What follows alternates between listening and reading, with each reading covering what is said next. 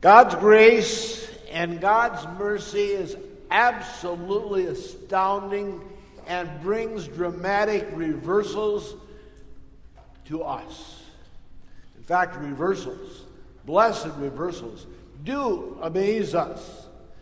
You may or may not be aware that in 216 BC, Hannibal was in a battle that he should have and would have and could have lost because he was vastly outnumbered and outpowered by the Roman army. And that battle stands as one of the greatest military reversals in history because Hannibal prevailed. A little easier note 202, uh, 1914 what was then called the uh, Boston Athletics baseball team was the worst team in baseball. They lost to everyone. They were pitiful. They were miserable. They had a terrible season most of the season. But then they got a little better. And they got a lot better. And the, the blessed reversal for them was they actually won the World Series in 1914. Everyone was amazed. And you could think of other examples of amazing reversals or what you thought was going to happen didn't happen. What you thought was right ended up being wrong. What you would have guessed was not what happened. No one ever seems to be able to pick who's going to win uh, the basketball championship in college basketball every year in March Madness. Thousands and thousands of people guess and make their, their best estimates. No one ever seems to win.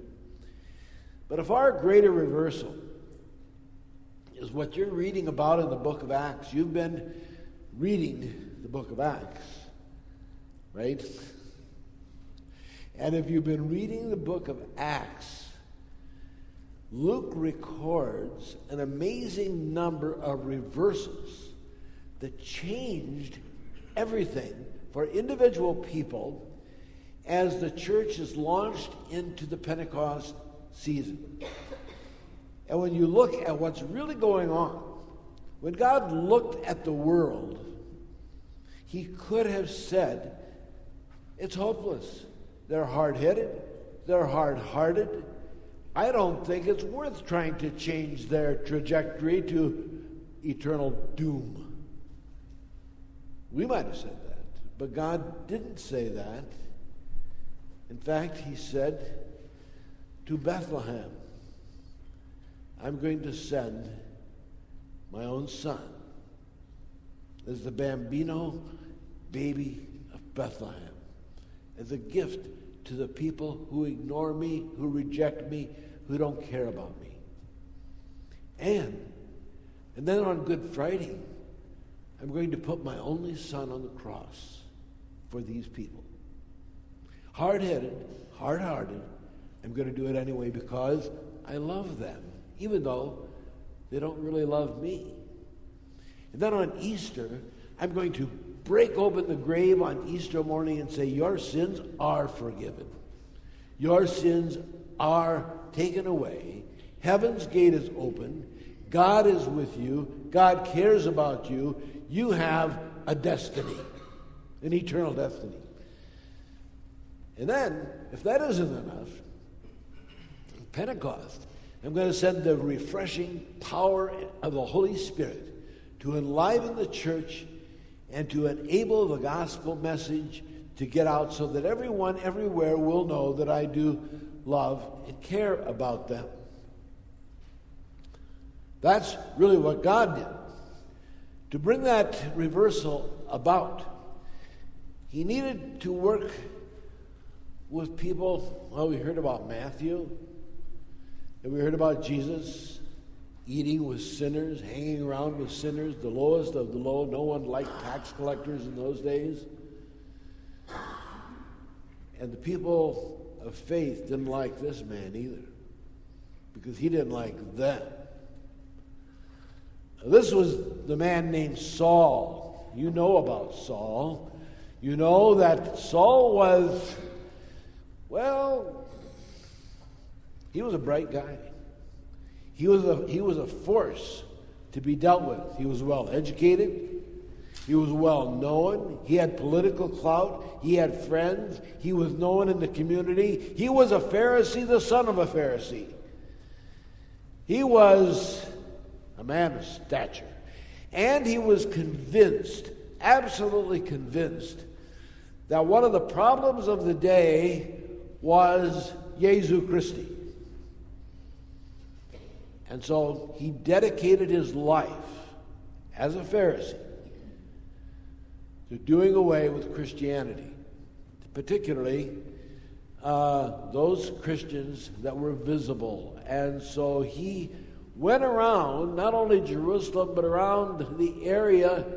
Whenever he had the chance, he would undermine or even punish and, in some cases, kill Christian people. First Christian martyr was Stephen. Paul was there. Well, he wasn't Paul, he was Saul. And when he was Saul, he acted like Saul. And he thought he was doing the right thing. He really did. I mean, he was a Pharisee. And, and he, he, he did not see the need for Jesus. He did not want a Savior. He did not want that kind of a Messiah. And he thought that the problem was that he needed to be wiped out and everyone that followed him as well. That was Saul. And then Funny thing happened. On the road to Damascus, and we just heard about it, we heard Paul explain it. I, Paul said, You know, I, I'm a Jew, I was born in Tarsus, uh, I, I studied the law, I know the law, he knew the Old Testament, somehow he never got the message of the Messiah. I studied and I knew all of the rubrics of the church. I was indeed one of the super Jews and super Pharisees of my time.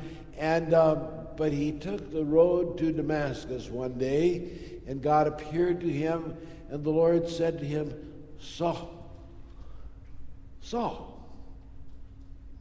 why are you persecuting me? He's, who, who is this? Who is this, Lord? I'm Jesus, the one you're persecuting. Uh, this is a problem.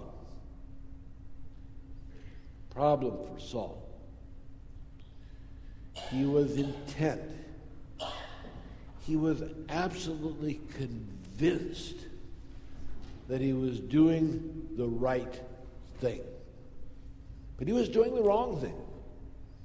He was absolutely dead wrong. Do you know how hard it is to reverse your heart, your mind, and your life? When you didn't, he, was, he didn't sort of think this. He was absolutely positive that he was on the right track, and all of a sudden he realized he was on the wrong track. He goes back to uh, uh, Damascus, and Ananias is there, talks to him. He says, You know, Saul, you need to be baptized. And, uh, and that's going to be the beginning of your new life in Christ. And so he changes his name. Now he's Paul. Kind of like Saul, but different in every way, actually. Well, what is this going to mean? It meant that all of Saul's connections, the people he knew back in Jerusalem and other places, his political alliances, his friendships, his fellow Pharisees, people that he knew and liked and ran around with and grew up and went to Hebrew school with, they're going to consider him a traitor. And they would have said, You may say your name has changed from Saul to Paul. We say your name has changed to mud with us. And in the Christian community, that reversal wasn't any easier to deal with. If we were Christians of that time, when you saw Saul, well, you knew him as Saul. You heard about, everyone heard about Saul. Now he says his name is Paul. He's going to come into our Christian gatherings and our Christian churches and now proclaim himself to be a baptized child of God. I find that hard to believe. They found it hard to believe. They were, they were actually terrified when, when Paul first started appearing among them and talking with them and praying with them and worshiping with them. Because that kind of a reversal is difficult to comprehend. And it's difficult to do. It was difficult for Paul, and it's difficult for us. And have you ever been so convinced of something? You were absolutely positively sure you were right. Ask any husband or wife. How can they possibly how can they possibly remember the same event so differently? And you're sure you're right. It was on Tuesday the 13th. I know it was. No, it wasn't. It was on Friday the 18th, and you're in the wrong month. No, that's not right. And those four, it's very difficult to say, uh, I guess you're right uh, or to even say, You are right, and I am wrong. It's difficult to be wrong. It was difficult for a man Paul's stature. Years ago, I had a great typewriter. It was one of those really fancy typewriters that, that would do all had all the bells and whistles on it. And I was delighted to have it. And a well meaning gift giver from the congregation came to the office and said, Pastor, may I have a gift for you? And I said, Oh, that's nice. What is it? It's this thing he called a computer. And I said, Well, uh, I don't really think I need a computer. I mean, look at this typewriter. This is a long time ago. This typewriter works great. I can go forward, backwards, and I can erase things. He said, No, but the computer. And I said, No, I like what I have, and I don't want to change. And he said, Well, please try it. And he coaxed me and con- convinced me to actually try it. And so I sat down with it for a couple of hours and I told my secretary, Does anyone have use for a typewriter. I will never use a typewriter again. I was wrong. Absolutely. But I was so convinced that I was right. And to then say, no, I was completely wrong. What a far greater way for Saul to say, I've been trying to undermine the Christian mission all of my life.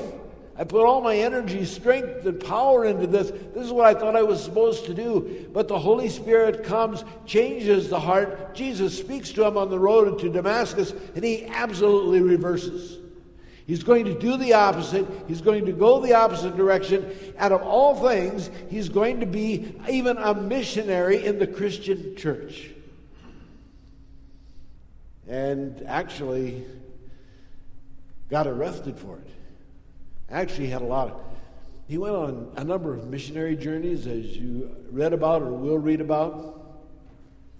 Paul was never married. It's probably a good thing uh, because if he would have had kids or teenagers, and he would have said to them, We're going on mission, another missionary journey. They would have said, Dad, I don't want to go on any missionary journey with you. Every time you go, you get beat up, thrown into jail, and mocked. This is not a vacation. Why would we possibly want to go with you? But that's what he does. And he was finally arrested.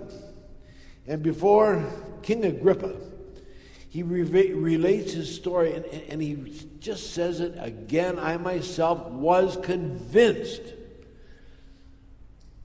that I ought to do many things opposing the name of Jesus of Nazareth. And I did so in Jerusalem.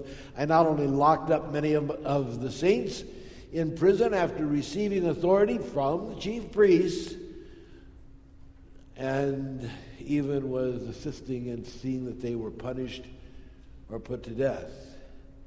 King. That's what I did, and I was wrong. There was a blessed reversal in my life. Well, that's, that's hard. Uh, it was hard for the king to hear that. It was hard for Paul to do that. It was hard for his old friends who liked the old Saul better than the new Paul. It was hard for the Christian community to believe that, that this reversal had actually taken place. And for Christians, new Christians today, becoming a Christian does mean being counterculture in a lot of ways and going contrary to the way everybody else is doing stuff. And when you change, when, when God reverses you, reverses your heart and your mind, it can be challenging. It can be very, very challenging. Taking up your cross and following Jesus is not a walk in the park. Paul understood this. We, we have to kind of understand that too. A friend of mine uh, became a Christian as an adult. His name was Bob. And he had been a mover. He, wore, he worked for a moving company. You he had a crew that he worked with. And he became a Christian later in life. And he said, You know, Pastor, one of the hardest things for me as a new Christian was that the guys I worked with were not Christian. They didn't act like it either. Why would they? They weren't Christian. And he said, and but they started noticing a change in me. And when I first told them that I had become a Christian, they kind of scoffed at it. But uh, he said the hardest thing was my vocabulary. He said they they use the name of God too, but they don't know God. And he said, for me to use the name of God in a new way was such a reversal that they felt uncomfortable with the new Bob. They kind of liked the old Bob, who was more like them. Many of us can't really remember that reversal exactly because that reversal which happened for Paul at baptism, happened for us at baptism too. But, but we were real little kids. We were bambinos. We were babies. We, we didn't even know. We didn't even comprehend. We weren't cognitively aware of what God was doing and how the Holy Spirit was moving in our hearts. But the truth is, we were born into sin too. We, we had nothing going for us. We had no hope. We had no promise as a little baby. It's God who embraced and loved and forgave and redeemed us and made us his children. That was the reversal that happened for us. It was just as dramatic as it was for uh, Saul on the road to Damascus as he becomes Paul. And so now, God calls us to live then really as his, his people. Paul did. Whatever happened to Paul? Paul was martyred for his faith. Quite a reversal. Quite a reversal for what happened to him is what he caused to happen to others before he was a Christian. And, and that's, that's very, very dramatic. Sometimes, as lifelong Christians, we can almost minimize the fact that we ever were really on the other side, that we ever actually needed a reversal. Because as long as we can remember, we've always been Christians. We've always known that God loves us. We've always depended upon His forgiveness. There was a young man, Carl, who was a college student. He was, he was going to the West Coast to work as a lumberjack for the summer. His parents were a little concerned because he had been grown, he had grown up in a Christian home, a Christian family, had been involved in the church. He was uh, a good kid, good Christian kid. They said, but they were a little concerned. We didn't, they didn't know exactly what it was going to be like working as a lumberjack in the North Woods. He was gone all summer. He came back, and they said, Well, Carl, how did it go? I mean, were they tough on you? I mean, how did they treat you as a Christian? He said it wasn't a problem because they never found out. Ooh. They found out that Saul was not Saul, but he was Paul. He was determined. He was as, he was as energized and dramatic as a new Christian as he had been as a Pharisee. God calls us to be pretty open about our faith, to share the love of God in Christ. Well, how did that actually happen? Paul wrote these words uh, later on, after he had gone through this kind of struggle that these two people we see on the screen are going through. And he, out of his baptism and out of his faith, he writes this For I am not ashamed of the gospel, says in Romans, for it is the power of God for salvation. Paul knew, and we know, that God's grace and love have changed us forever and for sure. The word power here, the Greek word there, is dynamis or dynamis. The power of the gospel changes not only our hearts and lives, has changed the world. And we might say, well, that's really, you know, it's really nice to hear about Paul. I'm glad that all turned out for him. I mean, it was a big change, and he did end up being a martyr, and I guess that part was kind of sad, but uh, we're in Fort Wayne, Indiana. That's right. Were it not for the disciples like Matthew that we heard about earlier and Paul Saul that we heard about just now, we wouldn't be sitting here either. For the gospel spreads across countries, across oceans, all the way to 2023 in Fort Wayne, Indiana. How? Why? Because of the dynamis or the power of the gospel working in the hearts of people like Paul and people like us. As God ignites and leads and, and, and guides the church, we become the bright lights on this Damascus road. May God bless you, keep you, draw you ever closer to Him, and may you enjoy the reversal that He's brought in your life, changing everything around so that our trajectory now leads to the Father's house in heaven by his grace. Amen.